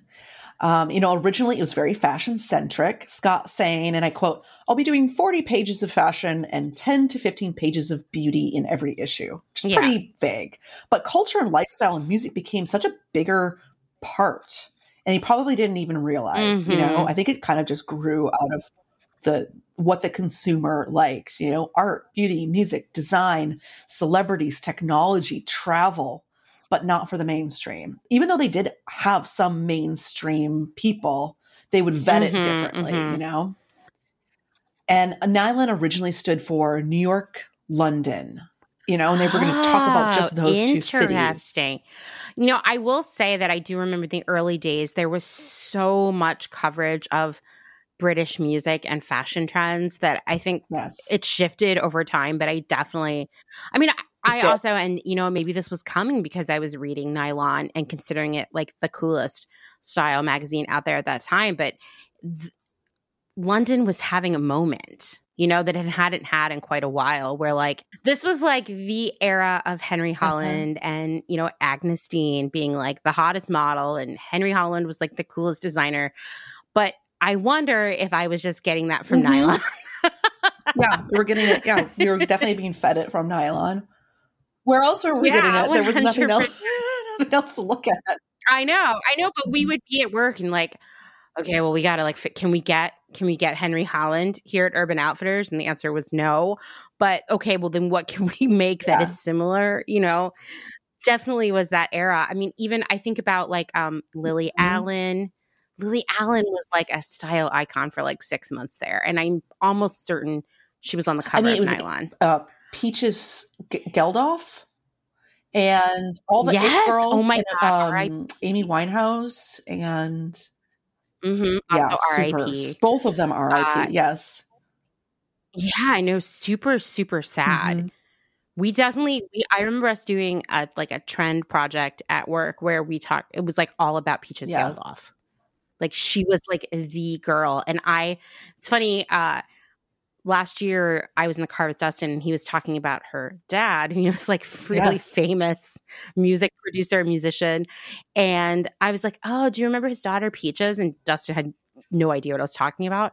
And that was when I googled her and found out that she had Oh, passed didn't away. know that she. Pa- oh, yeah.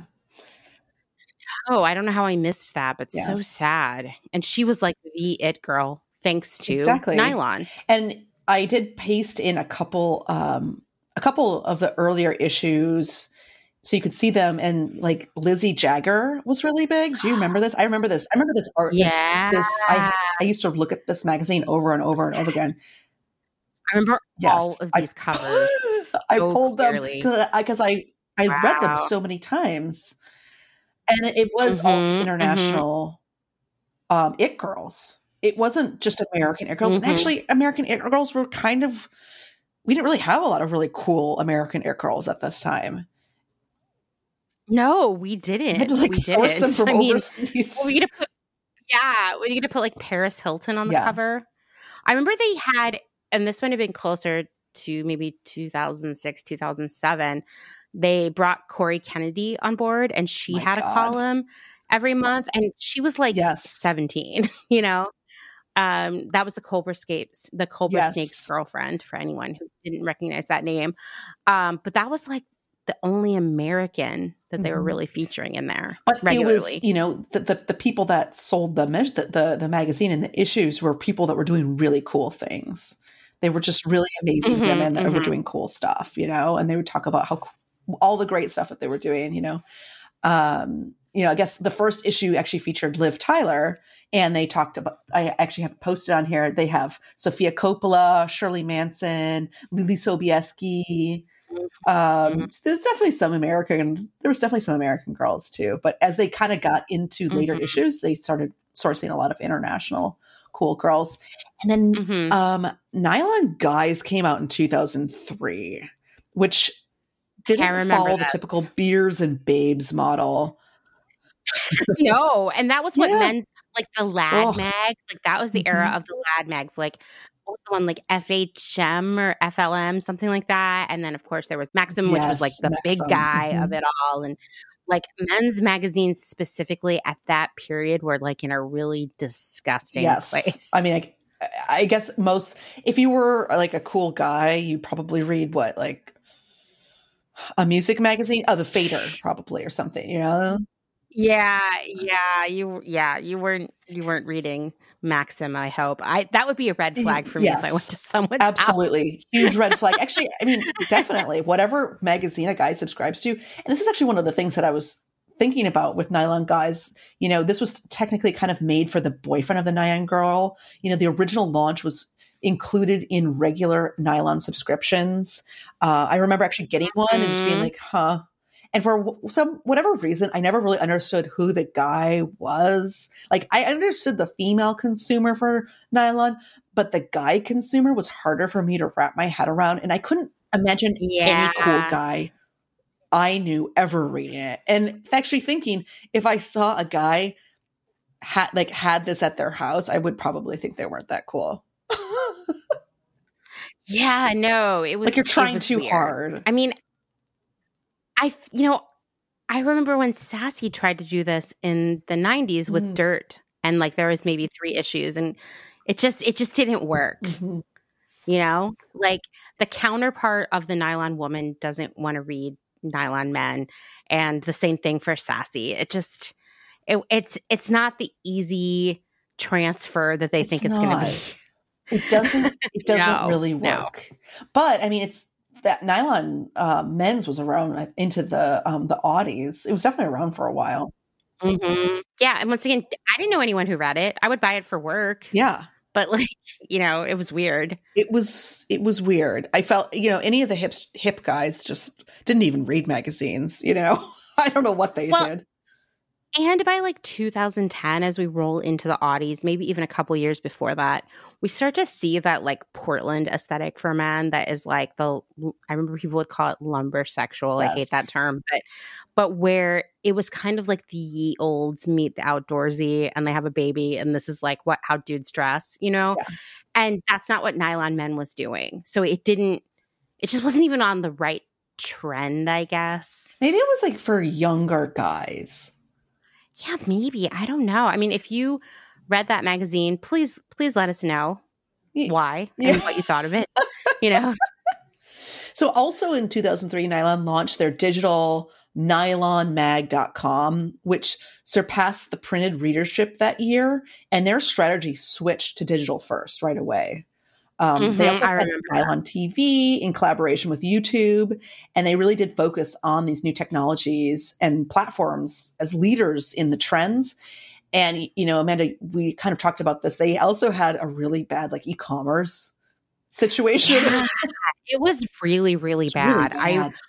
I um, so I definitely remember even i mean the, it hung on for a while and i remember at one of my jobs them reaching out to us about wholesaling on their site and it, it wasn't a good fit. And I was also like, I didn't even know this was still around. Like, why would we take this gamble? But I mean, they definitely earlier than a lot of other magazines realized that there was an ability to like directly sell people stuff online through their like content but i you know what eventually happened for all of the other like major fashion blogs like refinery 29 bustle you know hello giggles all that stuff is that they realized the real power was in affiliate marketing. Yes. So you coming to the site, clicking the link for the thing that they're showing you, and that taking you to the retailer, and then the taking a percentage order. of that sale. Exactly, exactly. But uh, but rather than do that, Nylon was trying to just sell it directly to you, and it just seemed like it was a mess. I mean, that is a mess. It's a it's so much more work than anyone ever imagines. It's almost like it,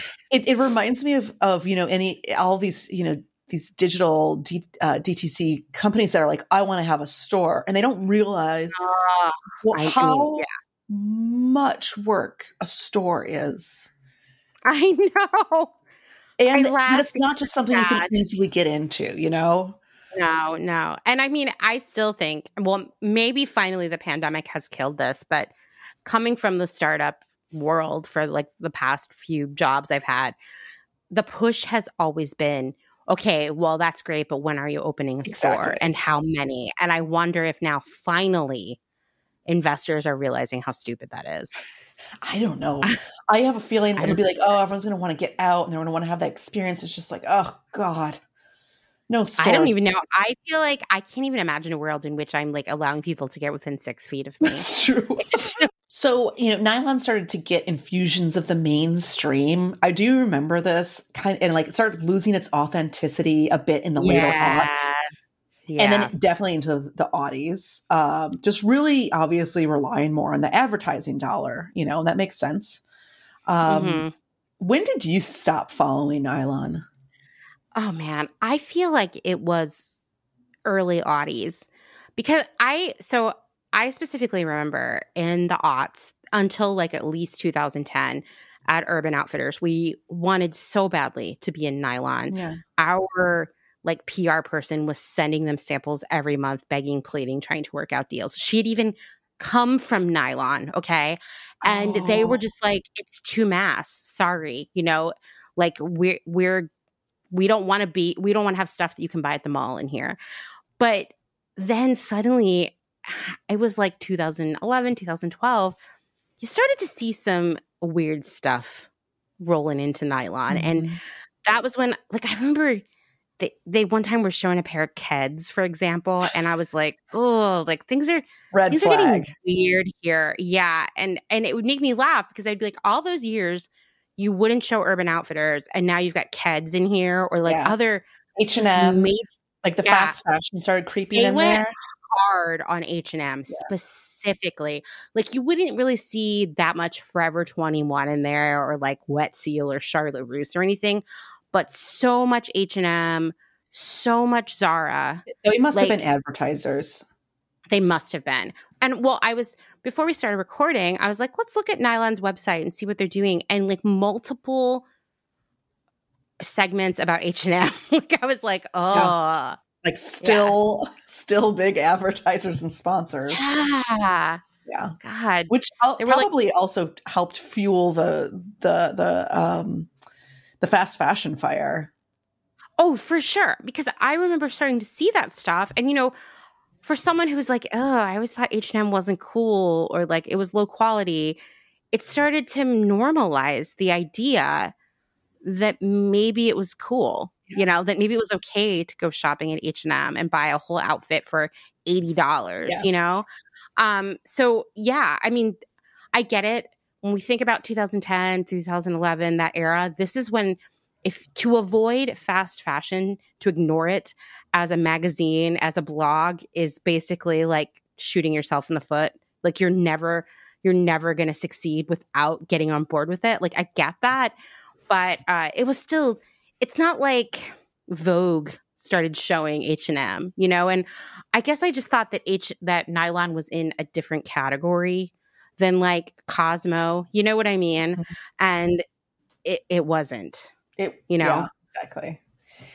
So the Scots actually moved on from the magazine after selling it in 2014, and of course have gone on to continue excelling at other innovative media.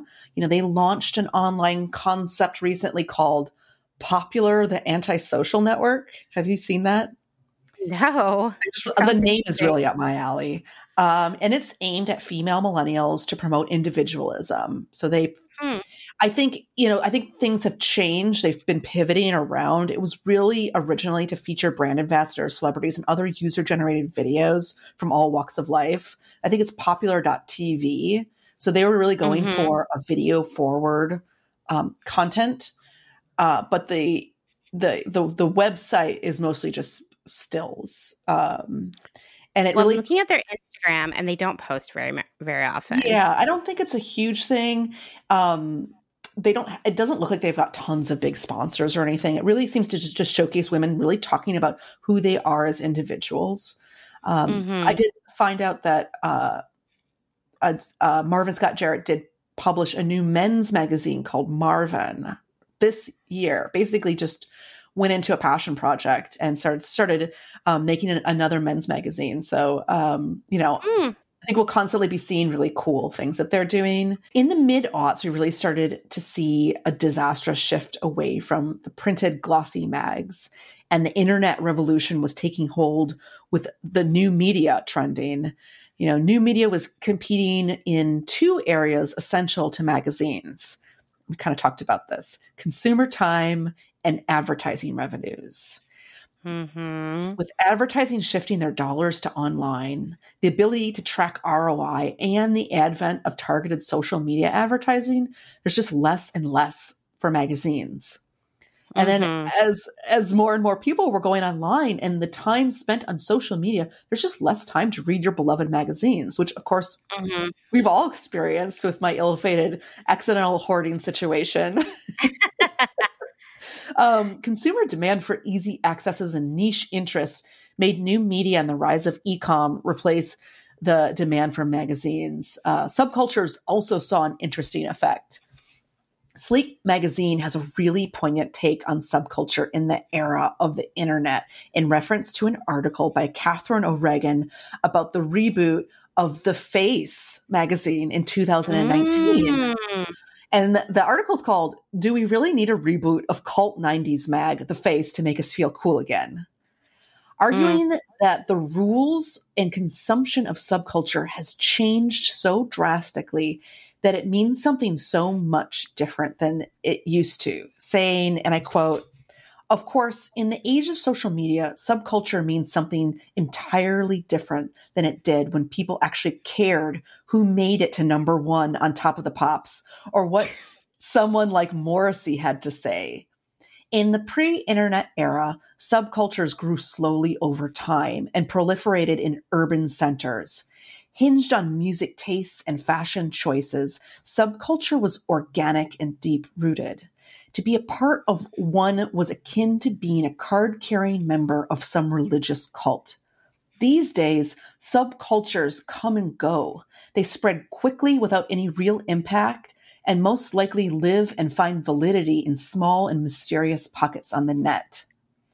We've lost a lot of amazing digital fixtures, but if you think you are in need of some teen content, there's an Instagram that will take you back. Uh, it's called at Thank You Tusa. Um, it's an Instagram devoted to the sharing of teen mag articles from the 90s and aughts. Uh, the Instagram is dedicated to Atoosa. Sorry, I guess it's Thank You Atoosa because it's, it's the Instagram dedicated to Atoosa Rubenstein, the founding editor at Cosmo Girl and former editor in chief of 17. And basically, it just pulls. Wow. Uh, the- Gosh, the- I forgot about Cosmo Girl I too. know, me too. R.I.P. so it's a, the the curator of this Instagram account basically went home and saw that like her parents had kept all of her old teen magazines and she just takes snapshots and then people send in user generated old magazines is really really funny and you can kind of you know follow and and catch up on old 90s teen content Get all your horror stories about maxi pads in a swimming pool. Just take care of them. Exactly. Stop. all of it Yeah. I mean, it is interesting because I just, it's hard for me to see a time when fashion magazines become important again because, you know, we've actually seen a shift. Like we saw, like brands and retailers shift from trying their hardest to get into magazines and sending samples and buying ads and all of that stuff to okay now we're really we really need to focus on trying to get placement on refinery or something Mhm. right? And then that era has ended and everybody's budget now is going to influencers. And i think we're turning a corner there too because just i think we're starting to see a lot of the major influencers sort of like self-combust Mhm. uh, and I think people are just sick of it. You know, they want to see something like you've talked about the micro influencers before. They want to see something sincere. They want to have a real connection with the people who inspire them. Yeah. You know, I mean, nano influencers is now even bigger than micro influencers. wow, what's a nano influencer? influ- influencers, I think, I think like less than like how I'm, I'm going to say it wrong, but maybe it's like less. It's like a thousand people. You know, it's like very small, very niche, Mhm. but obviously much more authentic because this is. You know, I was reading an article, I believe, about Parade um, underwear. You know that that Oh brand. yeah, yeah, yeah, And yeah, yeah. they basically leveraged nano influencers and micro influencers and nano influencers to really kind of build their brand. Um, you know, instead of paying a bunch of, you know, big influencers a bunch of money, they basically just started sending underwear to all these just really just just girls, like actual people, You know, Mhm. maybe they have a slightly large, like a, a thousand people is not a big following. You know, No, Um, no. but those people that are following likely have a personal connection to the person. Yeah. So they were able to see that they could build this community really quickly based on their nano influencers. I mean, it makes sense to me Mhm. because I'd rather see what, you know, one of my friends is into Totally. than some rando with like 2 million followers. Yes. And we all realize now, I think, I hope, that influencers get paid to wear and show us stuff. And so it doesn't seem, it's not like a real, like Yeah. positive review. It's just like, here's some more stuff you could buy. And we're starting to see through that, right? Like we want, we want a real, like word of mouth, like glowing, you know, support of something in order to buy it. We, now that we know that people just wear stuff to get paid to be seen wearing it, right? Um, and I also just think if you have a cool brand, if you have like a, a specific aesthetic or set of values for your brand, do you really want to be seen on the same influencer that the next day is doing some sort of like Amazon affiliate thing or Nordstrom anniversary sale? You don't, No. right? Mm. Or selling some diet tea or something like that's bad for your brand. Yeah. And it usually just seems exceptionally inauthentic. Like you're saying the diet tea or, you know, Or, like, they were all doing that weird- so- like something that- Totally. that, that that the audience can't even afford. Yeah, it just doesn't mean anything. Like I could see how parade underwear does really well because it's affordable and like people are saying like, "Hey, I wore these underwear and they're actually like really comfortable." They're comfortable." actually comfortable. Well, and they're not even being really they're not being paid. They're just being, you know, they're like, we'll, we'll send you these panties if you post it online, essentially. And Yeah. it's not a paid. You just you just get some product. Right, right. It just seems more more sincere. Mm-hmm.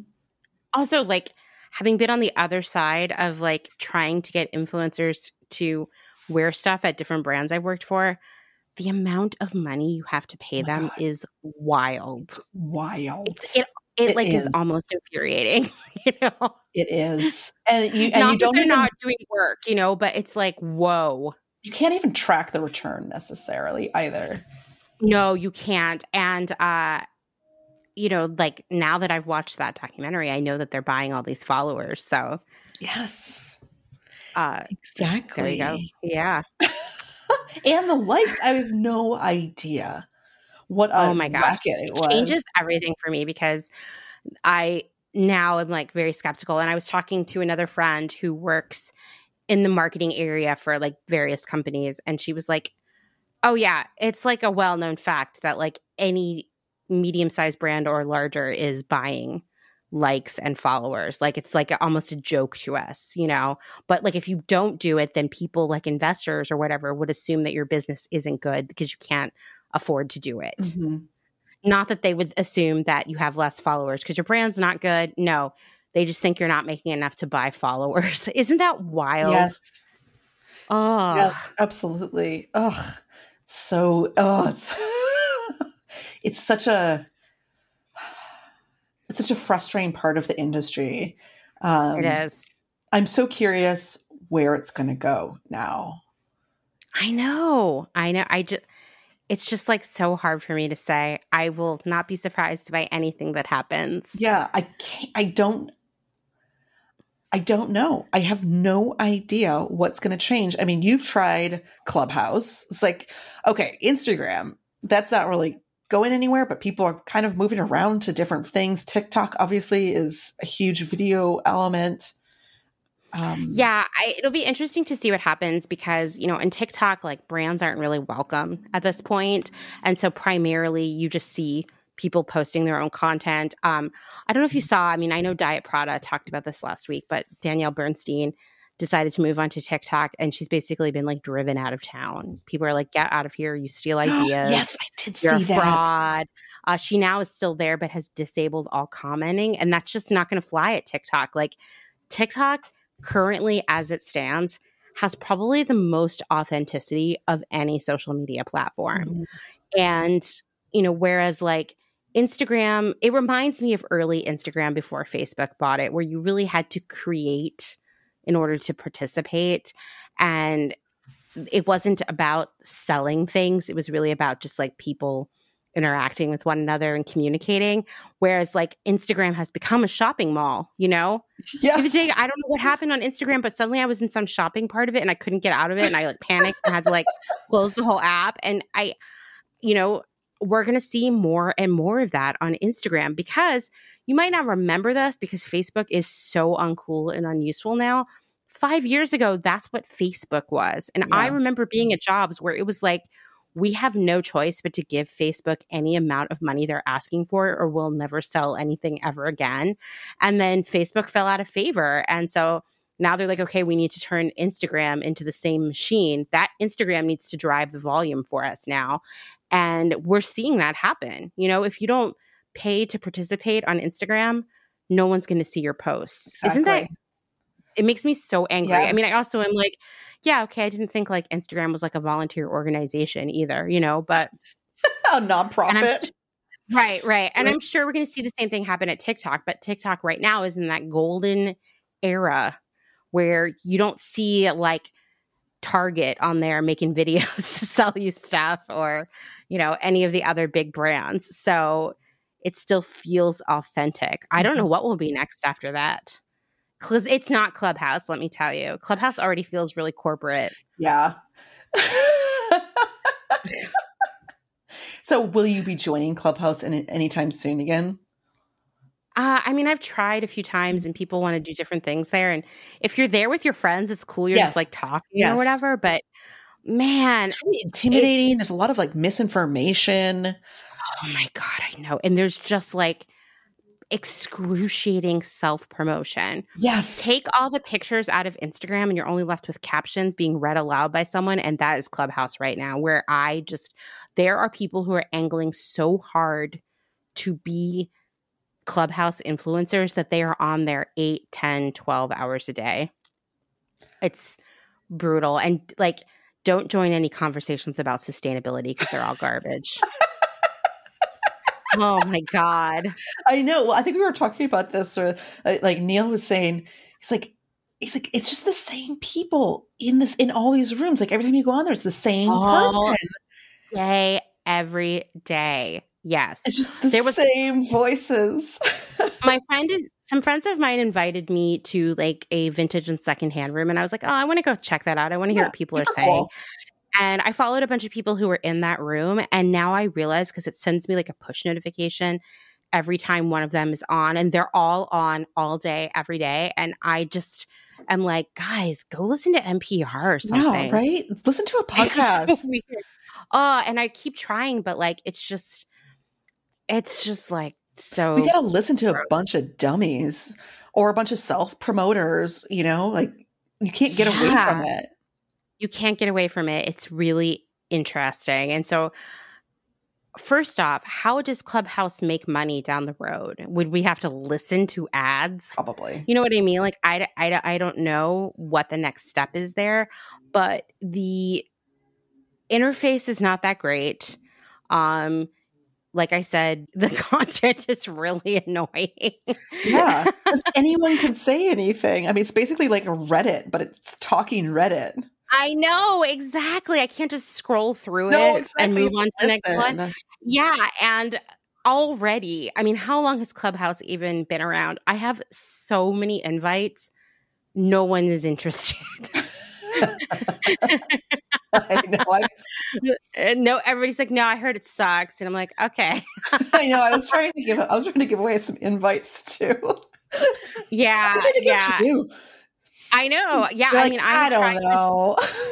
I mean, I like we've talked about trying to organize other things on there, and maybe it will happen, but it was just like so much work mm-hmm. and like man, you never know who's going to show up in your room and derail it. Totally. Like, I told you about that woman who just seems to be on there 24 hours a day, trolling around trying to give people advice about their business. And we were just like, oh my God. Oh. The one who oh. has the line of small dogs, specifically yes. small dog pet carriers. just, trying to get, trying to dole out advice So anyway, so yeah, I would love to hear what all of you think of Clubhouse because Mhm. I just it's not it for me. And I mean, this is something that I think about constantly. I've had so many conversations about. Right now it seems for most of us like our community is centered on Instagram and cuz like we've all accepted that like Facebook kind of sucks, right? And we thought maybe Clubhouse would be that. It's not. Twitter is like just people yelling all day. Yeah. It, like mm, there's no like, Complaining. yeah. yeah, there's no real like communication there. So it's like we need a new platform, but I don't know what that is because it's not TikTok either. You know, like making a video is actually a lot of work. Of- exactly. It's like we, we already talked about how little time we have. Yeah, yeah. So I mean, Instagram was just the right amount of work. And so it's like someone needs to start a new Instagram, I guess. Yeah, like a new concept. like same thing as Instagram, basically, but like without all the lame stuff. yeah. yeah. Just uh, just just why don't you just just copy it and take out the lame stuff? yeah, yeah. Like don't mess with the interface because I'm really used to it now. but, but, like just you know, everything's the same. just take out the all the lame stuff. Take out all the lame stuff, like the trying to sell me stuff, the weird. Remember when you and I were briefly going through a phase where we would tag each other on in ads on Instagram with a comment, and that would like delight us. You know, take out. Take all that out. Uh, take out like Danielle Bernstein, you know, and all the lame influencers, and uh, you know whatever out. People being mean. No more trolls authentic. totally authentic. I don't want to see any more like perfectly curated photos of someone's minimalist house. I just want to see like real life like it used to be. Mhm. Um and yeah, so just start that. I'm sure it's like real easy. You know, just do that. Let me know. I'll sign we'll up. join, we'll complain. We'll We'll complain. I'll be like, this is no clubhouse. I'm in Clubhouse. well, I guess that means we've run out of things to talk about tonight. Totally. So, thank you so much. Please call, tell us what you think of Clubhouse, tell us about your favorite magazine memories. I know for a fact that we missed a ton of magazines, but we just Oh, didn't have that much time. So, call and tell us about your favorite magazines that you miss of that era. I mean, even as I was working on this, Dustin was like telling me magazines at the same time, and I was like, "Yeah, yeah, yeah. I'm not talking about that. Go away." Like, we only we only have so much time. I know. yeah, yeah. Sorry if I missed it. um, yeah. So call and tell us about your favorite magazines, or if you still get them, or ones you miss. How, how you're consuming and finding new trends, obviously Yeah. besides us. yeah, please let us know. We want to hear, or Mhm. you know, continue to call and tell us your favorite hipster memories. Exactly. All right. Well, until next week. Bye. Bye.